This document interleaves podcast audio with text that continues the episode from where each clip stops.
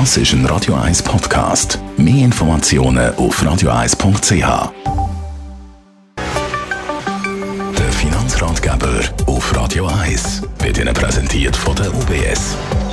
Stefan Stolz von der UBS. Heute reden wir über den Währungsverlust bzw. wie man sich vor dem absichern kann. Wo oder wann ist das vor allem gefragt?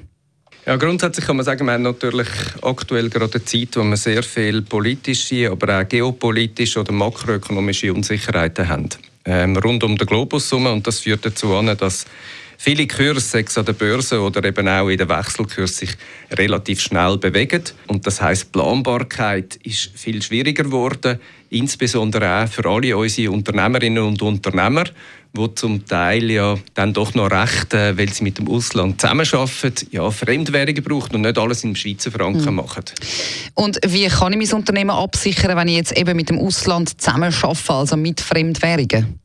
Grundsätzlich ist es natürlich so, dass wenn man äh, Währungen braucht, also sprich nicht nur Schweizer Franken, sondern auch zum Beispiel jetzt Zusammenarbeit mit dem europäischen Raum, da brauchen sie Euros, weil sie vielleicht Waren einkaufen im europäischen Raum oder verkaufen und die Kunden wollen zahlen oder Geld bekommen in Euro und äh, oft hat man ja eine Kostenbasis in Schweizer Franken. Das heißt natürlich, man muss irgendwie dann in einem bestimmten Zeitpunkt Schweizer Franken gegen Euro wechseln. Und da braucht man den Wechselkurs und gerade in einem Unternehmen muss man ja irgendwie planen, was man dann für Kosten hat und auf der anderen Seite, was man für Einnahmen hat. Und das kann zu Verwerfungen führen. Ähm, das kann man absichern. Ähm, das nennt man Hedging. Und äh, mit Hedging ist das eigentlich eine gute Gelegenheit, entweder quasi auf ihrem Umsatz, also auf einer summarischen Größe oder einem spezifischen Projekt, das grösser ist, ein Absicherungsgeschäft zu tätigen. Es lohnt sich aber dann, wenn man auch eine, eine saubere Planung hat, wenn man äh, sauber rechnet und es braucht eine Strategie und ich glaube, wenn man eine Strategie hat, ist gerade im Währungsabsicherungsbereich extrem mhm. wichtig, dass man nachher eben auch konsequent ist im Umsetzen. Wie funktioniert dann so eine Absicherung technisch? Ja, zum Beispiel ein Schweizer Unternehmer verkauft eine Maschine im Wert sagen wir, von einer Million Euro nach Deutschland.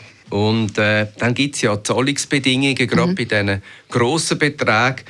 Das heißt, er kommt vielleicht bei Bestelleingang Genau, 30 Prozent über. Zum mhm. Zeitpunkt, wo die Maschine dann ausgeliefert wird, kommt er vielleicht 60 Prozent über, weil äh, man will ja vielleicht dann noch wissen, eigentlich, ja, ob sie auch funktioniert und erst einen Monat später, wenn sie in Betrieb ist, kommt er nochmal 10 Prozent über.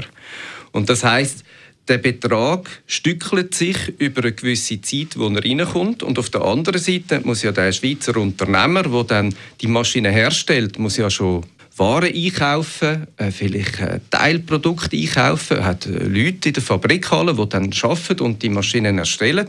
Und das Geld kommt ja dann später in Euro und viele von den Kosten vielleicht in Schweizer Franken.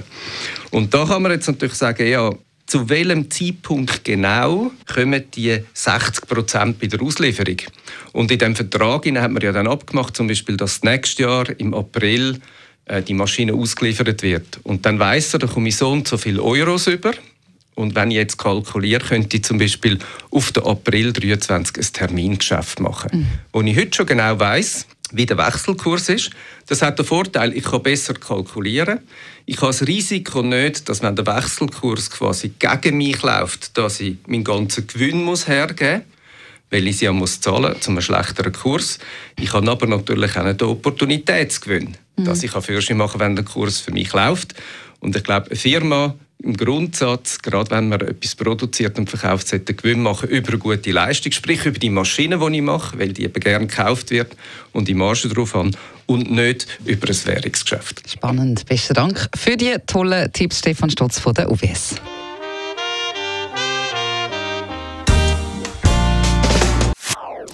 Das ist ein Radio 1 Podcast. Mehr Informationen auf radio1.ch.